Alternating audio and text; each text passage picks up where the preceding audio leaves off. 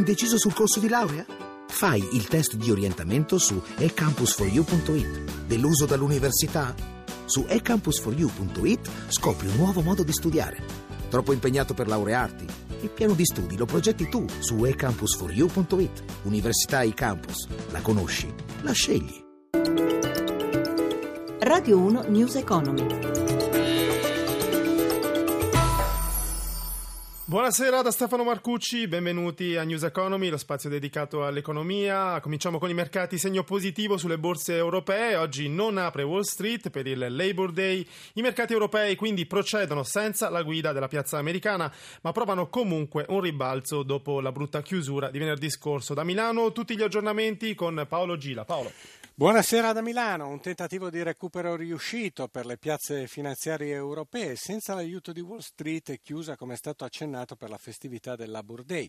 Gli operatori in Europa hanno puntato sin dall'apertura sull'azionario dopo le fair dopo le forti perdite della scorsa settimana e così hanno premiato anche il listino italiano. Piazza Affari ha guadagnato lo 0,70% in linea con Francoforte, invece Londra e Parigi hanno chiuso con un guadagno intorno al mezzo punto percentuale. La settimana borsistica si è dunque aperta con un buon rilancio, ma in un clima di attesa perché in calendario è prevista a metà mese la riunione del vertice della Federal Reserve che potrebbe varare un rialzo prezzo dei tassi.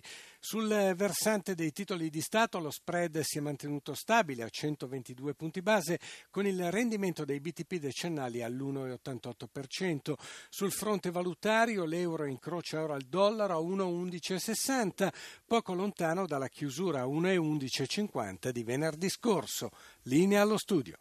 Grazie a Paolo Gira da Milano. Contratto di tre anni è una forma di contrattazione annuale per il salario. Queste le proposte che la FIOM metterà sul tavolo nell'incontro con Federmeccanica in programma il 16 settembre. Il segretario Landini critica inoltre lo stop del governo sulla riforma delle pensioni. Sentiamolo intervistato da Elisabetta Tanini.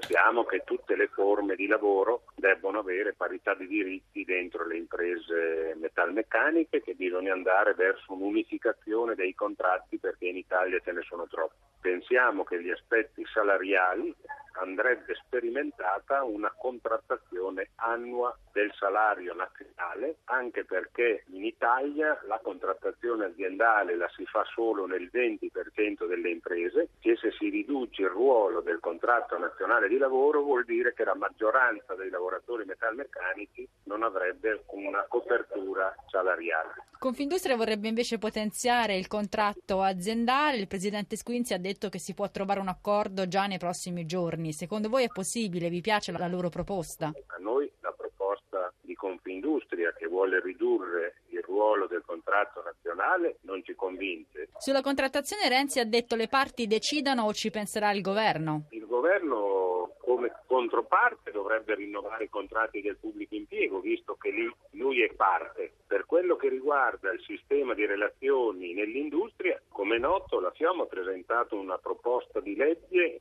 cinque anni per fare una legge sulla rappresentanza. Che il governo faccia una legge sulla rappresentanza non invasiva che garantisca il diritto dei lavoratori a scegliersi il sindacato e a votare gli accordi. Sulla riforma delle pensioni l'esecutivo frena perché non ci sono le coperture per la flessibilità in uscita. Insomma, la Fornero non si tocca. Credo che questa sia una follia. Siamo il paese che ha l'età pensionabile più alta d'Europa e che ha l'orario di lavoro più alto d'Europa. Quindi lavorare per più anni e quando lavori per più ore sono due cose contro l'occupazione. Rivedere l'età, abbassare l'età pensionabile è giusto sia perché vuol dire creare posti di lavoro, sia perché non tutti i lavori sono uguali.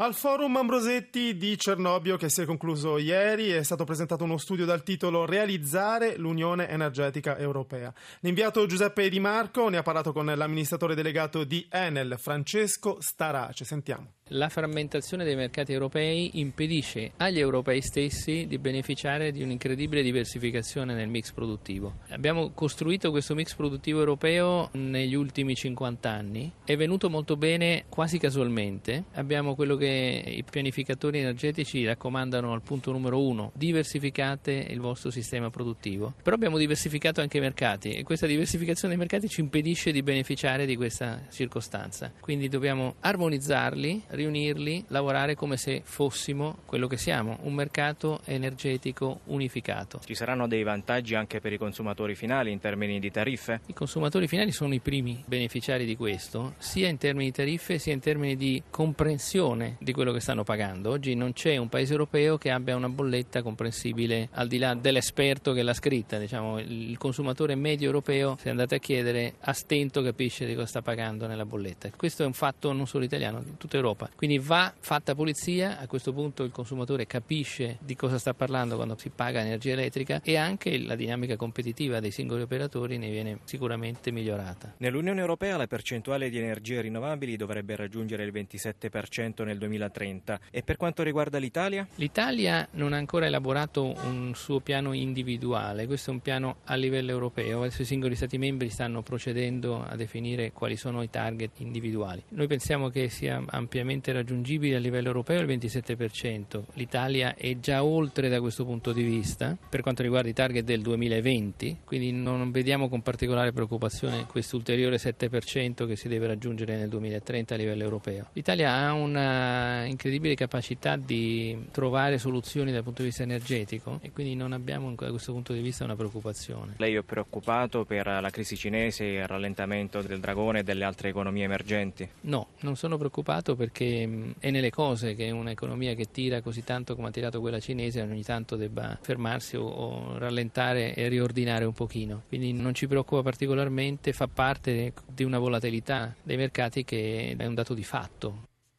C'è dell'eroismo a continuare a investire nel nostro paese, ma con gli atti eroici non si va lontano. Così ha detto il presidente di Confindustria Giorgio Squinzi all'Assemblea Generale di Unindustria a Bologna. Sentiamola allora Squinzi. È meglio ridurre le tasse sulle imprese piuttosto che ridurre le tasse sulle case, IMU, Tasi, eccetera. Insomma, noi non chiediamo niente, non chiediamo incentivi, non chiediamo aiuto, non chiediamo niente. Chiediamo semplicemente che questo Paese faccia le riforme e i provvedimenti che peraltro il Primo Ministro ha individuato, in modo particolare la riduzione delle tasse, eccetera, vengano finanziate attraverso una vera spending review di cui per il momento non vediamo traccia. È chiaro che c'è stata un'inversione in tendenza perché il fatto stesso che dopo 13 trimestri di PIL negativo adesso abbiamo due trimestri consecutivi di PIL positivo, anche se con gli 0,2, 0,3, 0,4 è sicuramente un cambiamento di tendenza. Da qui a dire che c'è la ripartenza, secondo me c'è ancora parecchia strada da fare. News Economy a cura di Roberto Pippan torna domani mattina dopo il GR delle 11. Grazie per averci ascoltato. La linea ora va a bianco e nero. Grazie a Mauro Zaninotto in regia, da Stefano Marcucci. Buon proseguimento su Radio 1. Radio 1 News Economy.